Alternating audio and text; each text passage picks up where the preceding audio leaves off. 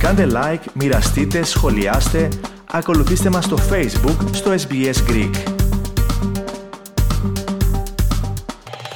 Προσολοταχώς για την απόκτηση αμερικανικών πυρηνοκίνητων υποβρυχίων κινείται η Αυστραλία μετά και από την επίτευξη ενός ακόμη ορόσημου. Η Γερουσία και η Βουλή των Αντιπροσώπων στις Ηνωμένες Πολιτείες ενέκρινε το σχετικό σχέδιο νόμου που προβλέπει την προμήθεια του Αυστραλιανού πολεμικού ναυτικού με τουλάχιστον τρία πυρηνοκίνητα υποβρύχια τύπου Βιρτζίνια. Περισσότερα ακούστε στο θέμα το οποίο επιμελήθηκε ο Αλέξανδρος Λογοθέτης.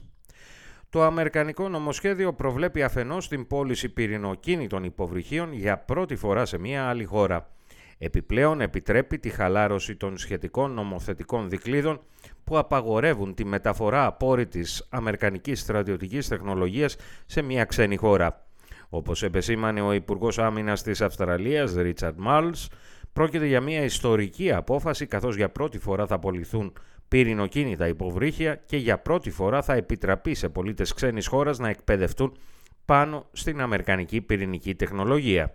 This is a historic achievement. It's the first time in American history that there has been the authorisation of a sale of a nuclear powered submarine to another country. Uh, it's the first time that you will see uh, people from another country working on American nuclear powered submarines, and that's really important so Australians can get their skills to be able to operate these submarines and maintain them. Επιπρόσθετα τόνισε ότι ίσως το πιο σημαντικό επίτευγμα μέσω αυτής της συμφωνίας είναι ότι οι αμυντικές βιομηχανίες των Ηνωμένων Πολιτειών και της Αυστραλίας αποκτούν πλέον μια αδιάρρηκτη σχέση συνεργασίας και ανταλλαγής τεχνογνωσίας. And really importantly, uh, what this sees is Australia being exempt from the export, the defence export control regimes which exist in America, so that we now will have genuinely a seamless defence industrial base between Australia and, and the US, which is, is has been a, a, long sought after dream actually, but is so important in making sure that the whole AUKUS arrangement can work. Το νομοσχέδιο που ενέκρινε το Αμερικανικό Κογκρέσο επίσης προβλέπει την καταβολή 3 δισεκατομμυρίων Αμερικανικών δολαρίων από την Αυστραλία προκειμένου να επιταχυνθεί η διαδικασία παραγωγής των Αμερικανικών ναυπηγείων. Το πρώτο Αμερικανικό υποβρύχιο τύπου Virginia δεν αναμένεται να είναι έτοιμο πριν τις αρχές της επόμενης δεκαετίας. Ωστόσο, σύμφωνα με τις προβλέψεις του Αμερικανικού νόμου, 270 ημέρες πριν την παράδοση του υποβρυχίου θα πρέπει να δοθεί η τελική άδεια του εκάστοτε Αμερικανού Προέδρου.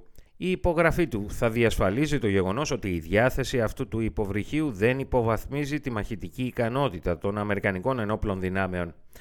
Κάποιοι επικριτές της Συμφωνίας Όκους σημειώνουν ότι ο συγκεκριμένος όρος ελοχεύει τον κίνδυνο η Αυστραλία να μην προμηθευτεί το πολυπόθητο υποβρύχιο παρά το μεγάλο οικονομικό κόστος που θα έχει επομιστεί. Πάντως ο Τζο Κόρτνι, Αμερικανός βουλευτής του Δημοκρατικού Κόμματος και συμπροεδρεύων της Αρμόδιας Επιτροπής Εφαρμογής της Συμφωνίας Όκους, απέρριψε αυτές τις αιτιάσεις. Σημείωσε ότι τώρα η συμφωνία έχει αποκτήσει και συγκεκριμένο νομοθετικό περιεχόμενο που χαίρει ευρείας δικοματικής στήριξης από το Κογκρέσο εγκρίνοντας ακόμη και τη μεταβίβαση ευαίσθητης στρατιωτικής τεχνολογίας.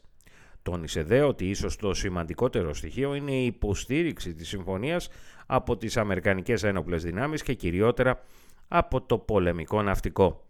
Αισθάνομαι ότι όποιος πρόεδρος και αν είναι θα αντιμετώπιζε τεράστια αντίδραση εάν προσπαθούσε να ανατρέψει τα όσα έχουν επιτευχθεί, είπε χαρακτηριστικά ο Αμερικανός βουλευτής.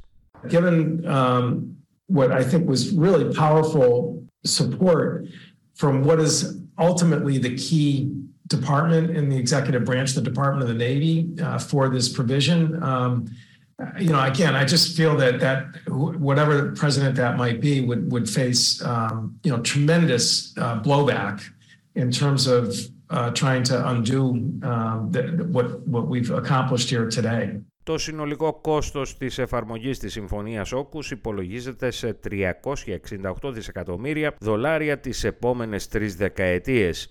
Για τα 3 δις Αμερικανικών δολαρίων που προβλέπεται να καταβάλει η Αυστραλία ώστε να βελτιώσει τις παραγωγικές δυνατότητες των Αμερικανικών ναυπηγείων των υποβρυχίων τύπου Βιρτζίνια δεν έχει ακόμη καθοριστεί η ημερομηνία καταβολής. Αξίζει να σημειωθεί ότι επί του παρόντος παρατηρούνται μεγάλες καθυστερήσεις στην παράδοση υποβρυχίων στον Αμερικανικό στόλο. Αυτός ήταν μάλιστα και ένας από τους λόγους για τις επιφυλάξεις και αντιρρήσεις που εξέφρασαν στελέχη του Κογκρέσου ως προς την προμήθεια υποβρυχίων στην Αυστραλία. Ο πρόεδρος των Ηνωμένων Πολιτειών Τζο Μπάιντεν έχει ήδη ζητήσει από το Κογκρέσο να εγκρίνει χρηματοδότηση ύψους 3,4 δισεκατομμυρίων προκειμένου να βελτιωθούν οι γραμμές παραγωγής και συντήρησης των υποβρυχίων τύπου Βιρτζίνια.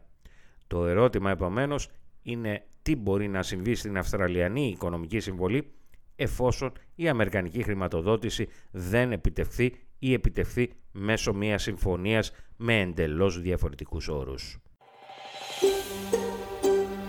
Θέλετε να ακούσετε περισσότερες ιστορίες σαν και αυτήν; Ακούστε στο Apple Podcast, στο Google Podcast, στο Spotify ή οπουδήποτε ακούτε podcast.